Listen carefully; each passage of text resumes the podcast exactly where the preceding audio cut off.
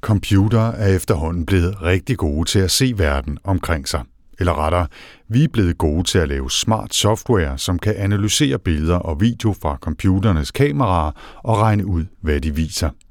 Men de avancerede algoritmer skal oplæres, og det sker ofte gennem en kombination af store datamængder og input fra eksperter af kød og blod.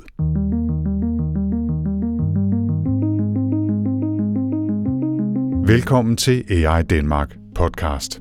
AI Danmark er et 3-årigt projekt, som hjælper små og mellemstore virksomheder med at komme hurtigere i gang med at udnytte data og AI-værktøjer i deres digitale omstillingsproces.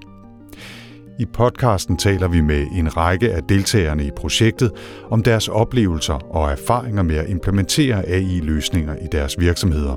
Og vi skal også møde nogle af de eksperter, som har hjulpet dem undervejs. I denne episode skal vi møde Technology Team Manager Søren Juhl Andreasen fra Serenity, som laver brændselsceller og bruger AI til at se efter fejl i cellerne. Og vi får også selskab af Ph.D.-studerende Simon Bus Jensen fra Institut for Meteorologi på Aalborg Universitet, som har været AI Danmarks ekspert på dette projekt.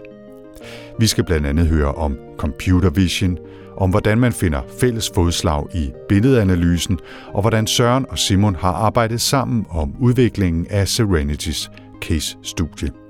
Jeg hedder Anders Høgh Nissen. Endnu en gang velkommen til.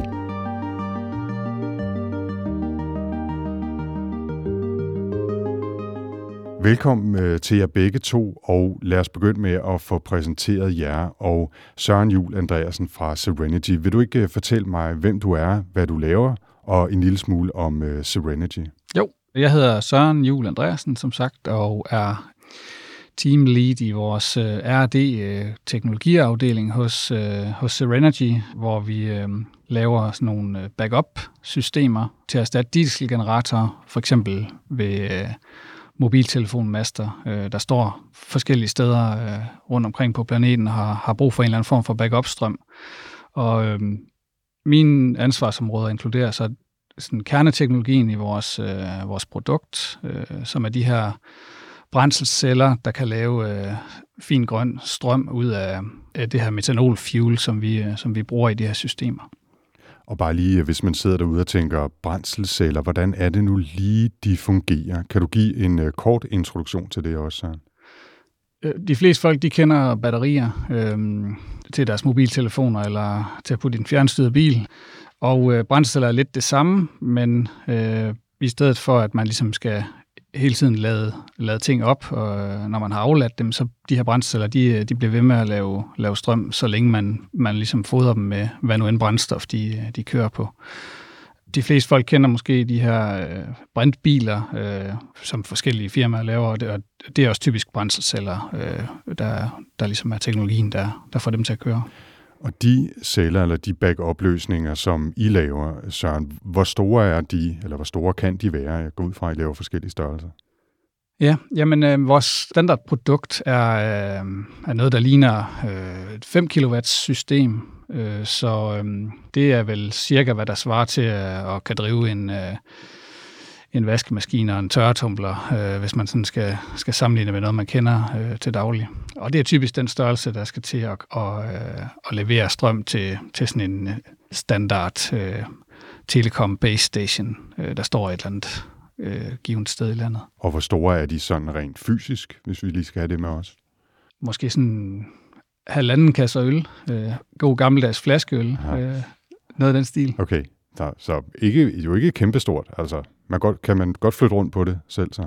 Ja, altså de vejer omkring lidt over 70 kilo, tror jeg, så man skal lige have en makker, når man skal løfte rundt på dem. Ja, det er måske meget godt, at man lige er to om det, tænker jeg. Og Søren, fortæl lige det korte pitch på den case, som Serenity har haft med i AI Danmark-forløbet også. Vi skal selvfølgelig grave ned både de tekniske, organisatoriske og forretningsmæssige detaljer i det, men fortæl mig sådan den grundlæggende idé med det projekt, I har arbejdet med her.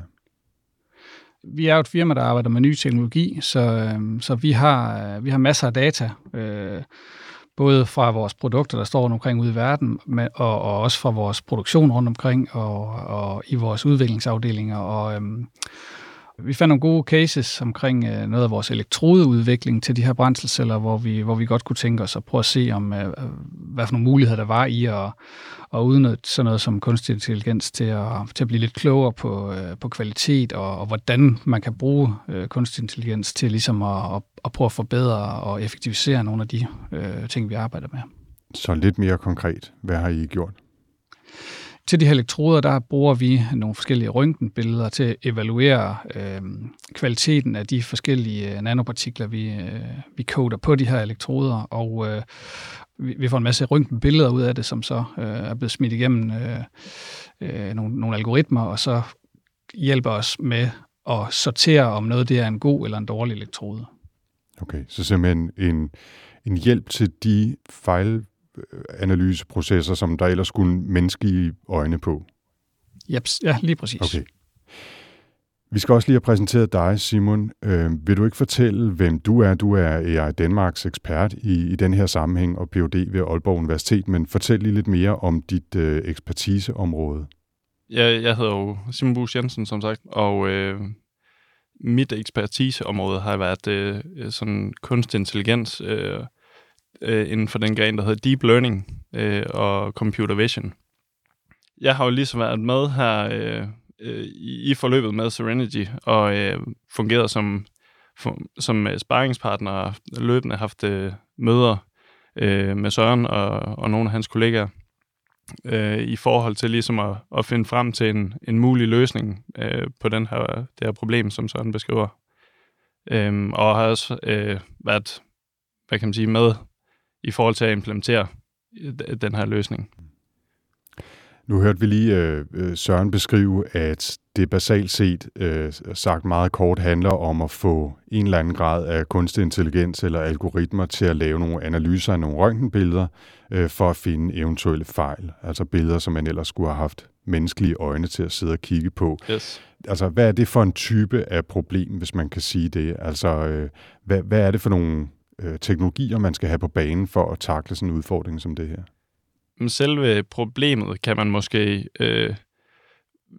narrow ned til, at det er det, der hedder ligesom anomaly detection, hvor man ligesom prøver at finde eksempler på noget, der er uden for normalen. I vores tilfælde, der prøver vi så at finde på ligesom fejl i de her elektroder. Og en måde, man ligesom kan løse det på, det er ved ved for eksempel at bruge deep learning-teknologi til at træne et neuralt netværk til at ligesom at prøve at detektere nogle af de her fejl i elektroderne. Og det gør man sådan helt lavpraktisk ved, at man fodrer det neurale netværk med en hel masse eksempler på elektroder, hvor man så ligesom giver algoritmen eller det neurale netværk det rigtige svar. Så man giver den nogle eksempler på, her er nogle unormalheder, og fortæller den, de her billeder er eksempler på unormalheder. Og så bliver det så trænet til ligesom at finde nogle mønstre efterhånden. Men lad os lige vende tilbage til Søren fra Serenity.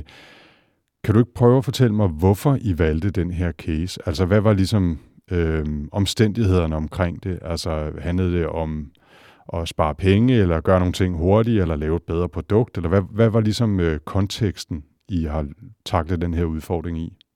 Det er jo altid en udfordring, det her med at udnytte de ressourcer, man har maks muligt. Altså, i stedet for at have en person til at sidde og bruge mange timer på at kigge hundredvis af billeder igennem, hvis vi så kan have noget matematik eller noget, eller en software til at håndtere det, jamen, så kunne det være fint nok. Altså, så kunne det være, at man kunne spare en masse tid. Altså, ikke at man 100% skal kunne erstatte de mennesker, der, altså, at der sidder en person og lige laver en vurdering, men man kan sige, hvis man... Det vil virke som et sådan fint bidrag i hvert fald til, at man kunne spare noget tid og ligesom bruge den tid på noget andet. Men i selve produktionen, altså, hvor meget fylder det der? Ikke noget, sådan som det er nu. Altså, vores produktion, det er en parallel proces, hvor vi bruger nogle andre, lidt mere konventionelle metoder til at kigge på den slags ting. Så det her, det er mere, man kan sige, noget, vi undersøger sådan udviklingsmæssigt, og så kan man sige, hvis det så viser sig at være noget, som vi synes, vi kan fase ind i den almindelige produktion, så kan vi gøre det på det tidspunkt. Og i den almindelige produktion, som du siger, Søren, hvor stort er potentialet der? Altså hvis, lad os nu bare sige, at vi kunne erstatte alle, der sad og kede sig ved at sidde og kigge på billeder af elektroder med et neuralt netværk. Altså, hvor mange timer? Ja, det er et godt spørgsmål. Altså, jamen, jeg tror, der er det nok egentlig ikke så, man kan sige, det er ikke sådan, at i den almindelige produktion, at der sådan er et stort behov for at få skåret en stor del af den tid, der er ned. Jeg tror snarere, det er et spørgsmål om at måske fange nogle andre typer fejl, end dem vi normalvis ser, og få et andet billede af kvalitet. Og det er ligesom det, man kan sige, det behov, det har man, hvis man gerne vil. Som i for eksempel et virksomhed som vores, hvor vi har meget fokus på, hvordan får vi sådan noget som for eksempel levetid for de her produkter, hvordan kan vi forlænge levetiden, og der ligger en masse ting gemt i at vide, hvad er det der påvirker levetiden, og hvordan kan man ligesom finde og rette de småfejl, der måtte være rundt omkring, der ligesom kræves for at komme derhen.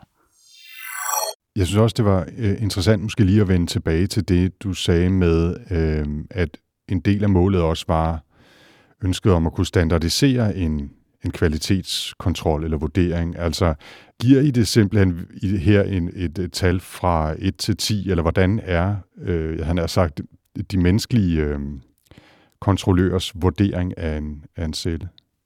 Jamen, ja, og det er også noget af det, som vi har også diskuteret med Simon nogle gange, det her med, hvordan kan vi sætte nogle tal på, hvor galt et eller andet problem er og sådan noget. Og det er faktisk noget af det, der, hvor vi til at starte med har haft sådan en relativt simpel vurdering. Altså sådan set om 0 eller 1, ikke? Altså er noget dårligt eller er noget godt. Og det er ligesom der, vi har haft en eller anden form for udgangspunkt. Og så kan man sige, hvis man så dykker lidt mere ned i detaljerne, så er det måske noget med, at vi har talt nogle forskellige fejlscenarier op. Altså hvis du kigger på sådan et billede, så kan du så se, okay, der er så et stort areal med en eller anden, hvor tingene ser underlige ud, eller en masse, man kan se, der er en eller anden, der har skrabt noget af, fordi at man ligesom håndterer de her elektroder, eller der er en maskine, der har lavet et eller andet imprint på grund af noget værktøjshåndtering og sådan noget. Og der har man så kunne måske vurdere, okay, på en skala fra er det nok fra 1 til 3, vi har haft sådan nogle alvorlighedskarakterer, tingene lige har fået. Og så kan man sige, hvis man så på tilpas mange af de her parametre bonger ud i den høje ende, så har det så været defineret en fejlet elektrode, som man ikke skulle bruge til noget. Så hele den diskussion, den er ligesom ongoing, og jeg synes ikke, vi er ikke nødvendigvis færdige med at snakke om den slags ting, der er.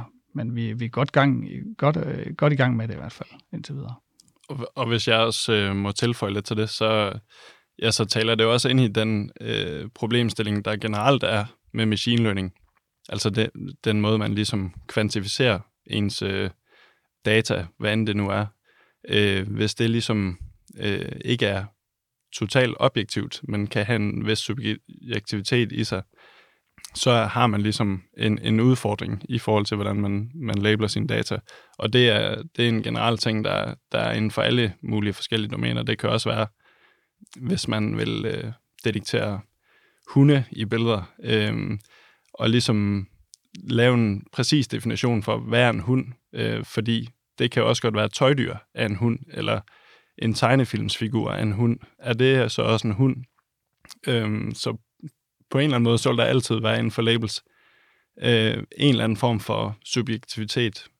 Og der er det meget vigtigt, at man ligesom laver nogle helt klare definitioner fra start af, for hvordan man kommer til at label sine data. Og specielt når det så er flere personer, som labeler, så er det vigtigt, at man ligesom har de her klare definitioner at holde sig til, når man sidder og labeler ens data. Ja, så hvis man sidder og kigger på et røntgenbillede, af en elektrode, og viser det til to forskellige eksperter hos Serenity, så skal de jo være enige om, hvor det er, jeg tror det var unormalheder, du brugte som begreb tidligere, Simon, hvor unormalhederne er, eller de potentielle fejl er, eller afvigelserne er. Og det er ikke nødvendigvis 100% sikkert, at de to vil være helt enige om det. Er det rigtigt forstået? Ja, lige præcis.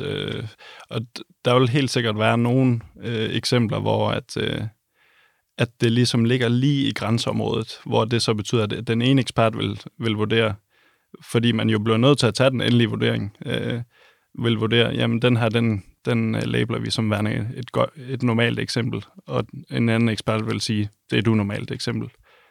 Så det er svært med de her eksempler, der ligger lige i grænseområdet.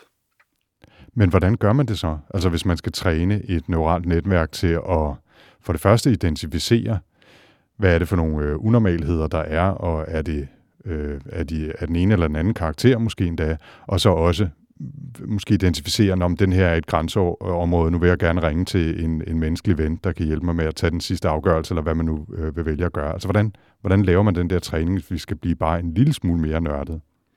Jamen altså heldigvis så er det sådan, at så længe at størstedelen af ens træningseksempler, de ligesom er entydige, så vil det neurale netværk finde ud af noget, altså det vil finde nogle mønstre. Så det er tolerant for, at der ligesom kan være et par eksempler i ens træningssæt, som måske er tvetydige. Men ellers så det, man rent praktisk kunne gøre, men som er en lidt mere tidskrævende proces, det er, at man simpelthen har flere eksperter til at vurdere de samme eksempler, og så tager det, som flest stemmer på, og labeler efter det. Så der er lidt forskellige metoder, man kan bruge der.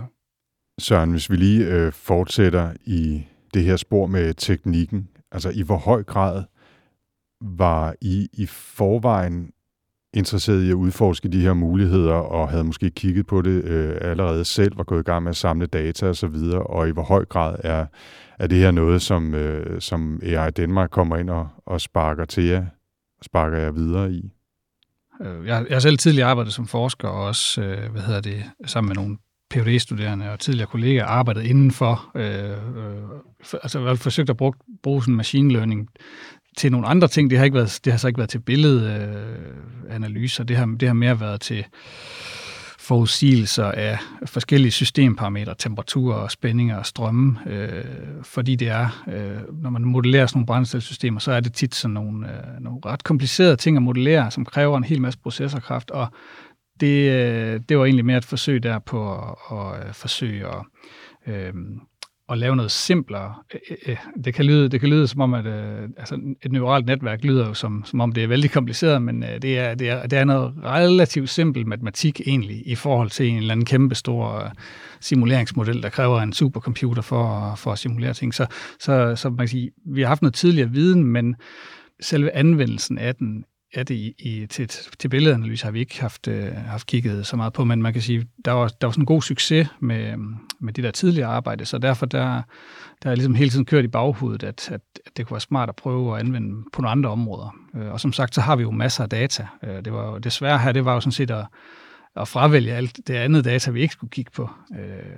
Når man arbejder inden for sådan et område med ny teknologi, så man kan sige, du kan aldrig rigtig vide. De problemer, vi møder, det er nogen, der aldrig nogensinde er nogen, der har mødt før rundt omkring i verden. Så man kan sige, derfor er det vigtigt at samle en masse data op, fordi på et eller andet tidspunkt, så kan det data vise sig at være det, der gør, om du rigtig hurtigt kan få løst dit problem og komme videre ud over stepperne. Så med det en mente, så har vi ligesom forsøgt at prøve at se, om ikke også vi kunne bruge det inden for de her image-klassifikation, som de her elektroder, vi arbejder med, de bruger. Du lytter til AI Danmark podcast, og det handler altså denne gang om at finde fejl i brændselsceller. Vi taler med Søren Juhl Andreasen fra Serenity og Simon Bus Jensen fra Aalborg Universitet. Lad os lige prøve at skifte spor et øjeblik.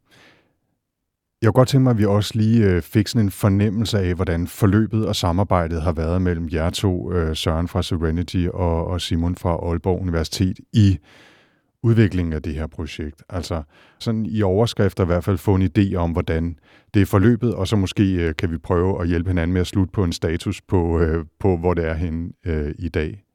Jamen jeg tænker, det er vel startet med, at Simon han har fået 2.000 røntgenbilleder og så et regneark med, hvad der var godt og skidt. Og så var opgaven ligesom at se, om man kunne lave et eller andet, træne noget matematik til at genkende det. Men man kan sige, derigennem, der synes jeg jo, vi har haft nogle rigtig gode diskussioner omkring, hvad er det? Altså, fordi det er klart, sådan de her forskellige modeller, der bliver lavet, de spytter nogle resultater ud, og der har jo været nogle gode diskussioner. Jamen, hvorfor er den her, det billede her, hvorfor siger vores algoritme, at det er dårligt? Fordi det ser jo egentlig meget godt ud. Og der kan jo godt have været nogle fine eksempler, hvor man kan sige, det er sgu nok, den var egentlig nok god nok, den her. Det var nok måske bare en fejlvurdering fra det oprindelige, dengang de blev labelet oprindeligt der.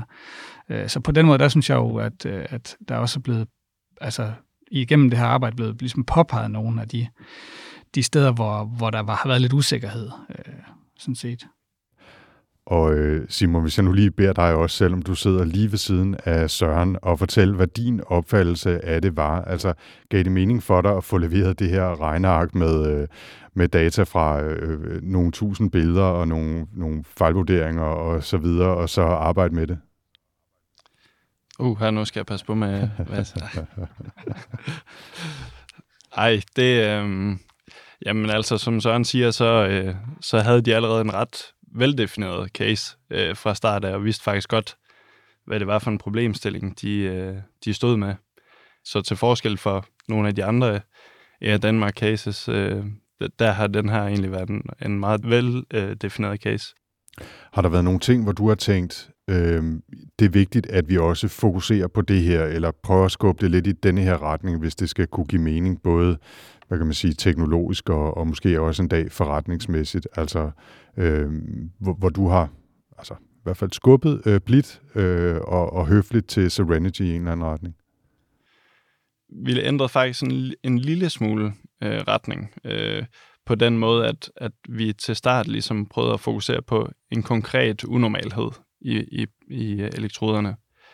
Men i stedet for at gøre det, så ændrede vi ligesom til at fokusere på generelle unormalheder. Så på den måde så ændrede, og det var så i et sammenspil, hvor vi ligesom ændrede en lille smule retning på den måde. Og hvorfor gjorde I det?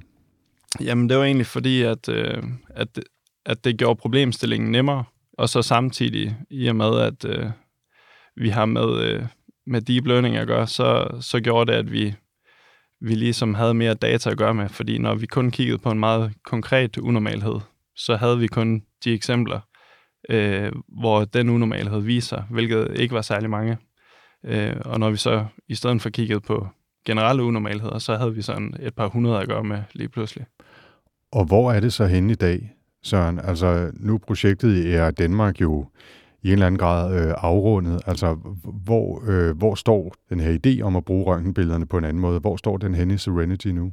Jeg kan ikke huske, Simon, om du skylder mig en e-mail med noget af det der source code der, eller sådan noget, men jeg tænker, den er nok lige på trapperne. Men ellers så vi er så småt ved at kigge på at have en eller anden virtuel server op at stå, hvor vi kan køre noget af det her software ind på og lave nogle forskellige services, der kan stå og sørge for, at de nye billeder, der kommer ind, de ligesom bliver evalueret, og så skal vi så have fundet ud af, hvordan kan vi ligesom prøve at fase det her ind, og så se, hvor troværdigt det er, og se, hvor enige vi er med den her algoritme om noget, det er godt eller skidt. Den del af det, det bliver ligesom næste skridt i det.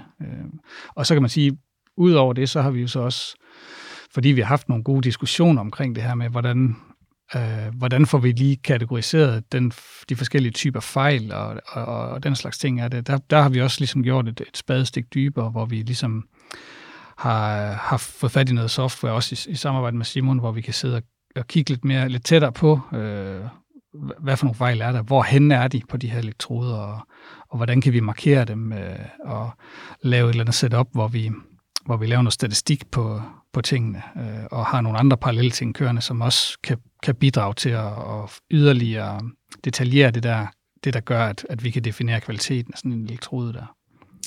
Og hvis jeg lige må, lige til mit forsvar, så vil jeg sige, at faktisk grunden til, at vi har været lidt afventende med at få afleveret source code, det er faktisk fordi, at vi har ligesom, jeg har haft fornøjelsen af at ligesom få lov til at arbejde videre med Serenity-casen på en videnskabelig artikel, som faktisk har deadline i morgen. Så derfor så er der faktisk blevet arbejdet lidt videre på metoderne og prøvet at optimere endnu mere på det her neurale netværk. og så er det lige på trapperne derefter. Det var en god undskyldning, Søren. Jeg ved ikke, om du vil købe den også, men det gør jeg i hvert fald. Vi godtager den. Det er godt undskyld.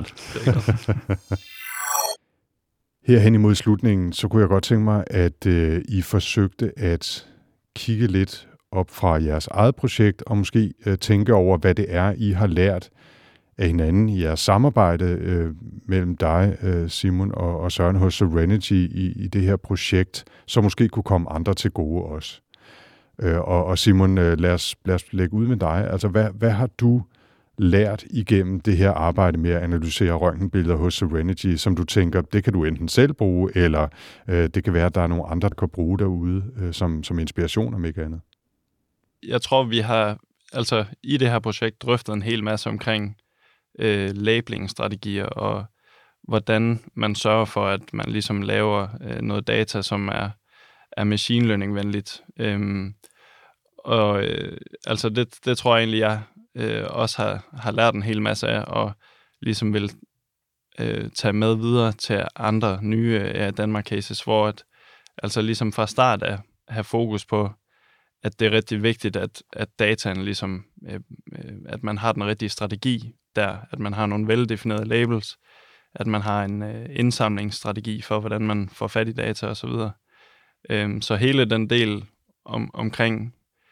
omkring dataindsamling, synes jeg, at vi ligesom lærte noget om i den her case. Det lyder ikke som om, at der har været behov for en afgørende ny eller nyskabende udvikling af selve teknologien, men I har lært noget om, hvordan man takler lige præcis den her type udfordringer, for eksempel i forhold til labeling. Vil det være rimeligt at sige? Ja, helt sikkert.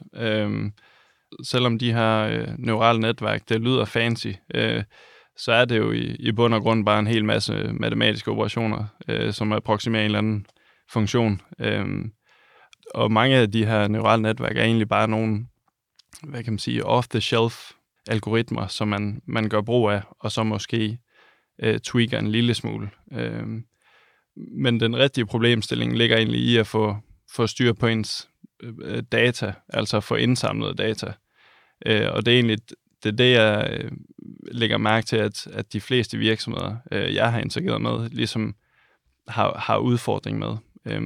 Så hvis der er noget, man ligesom skulle tage med derfra, så er det at være helt skarp på ens dataindsamlingsstrategi. Og Søren, hvad har I lært, som andre måske kan lære af jer igennem det her projekt?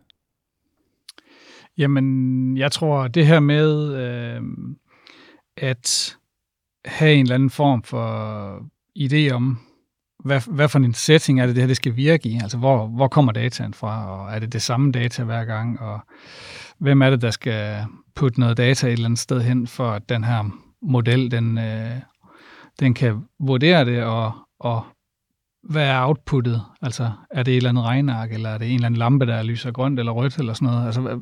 Altså hele det der med at hurtigst muligt få noget til at virke i virkeligheden, så kan det være lige godt, om den der predictor, den er 95,9913%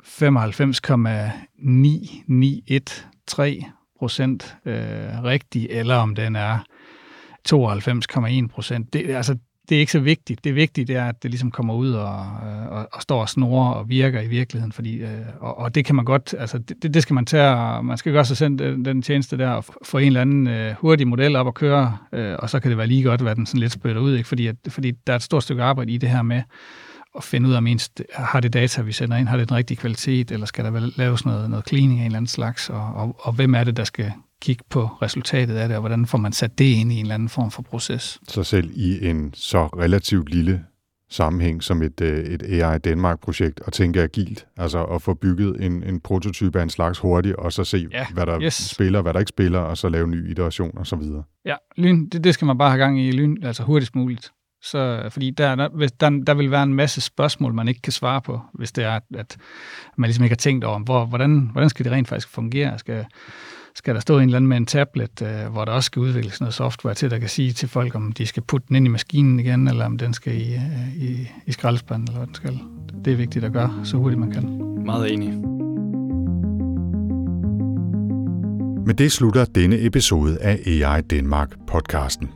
Partnerne i AI Danmark er Teknologisk Institut, Alexandra Instituttet, Aalborg Universitet, Danmarks Tekniske Universitet, Københavns Universitet, IT-Universitetet og Innovation Center Danmark i Silicon Valley. Industriens Fond står bag projektet, som løber over 3 år. Hvis du vil vide mere om AI Danmark og hvordan AI kan styrke din virksomhed, eller er du nysgerrig efter at blive en del af projektet, så besøg aidanmark.dk eller find AI Danmark på LinkedIn. Husk at lytte de øvrige episoder af AI Danmark podcast, hvor du kan møde andre danske virksomheder og få inspiration fra deres konkrete erfaringer med at arbejde med kunstig intelligens i praksis. I denne episode medvirkede Søren Juhl Andreasen fra Serenity og Simon Bus Jensen fra Aalborg Universitet. Jeg hedder Anders Høgh Nissen. Tak for denne gang.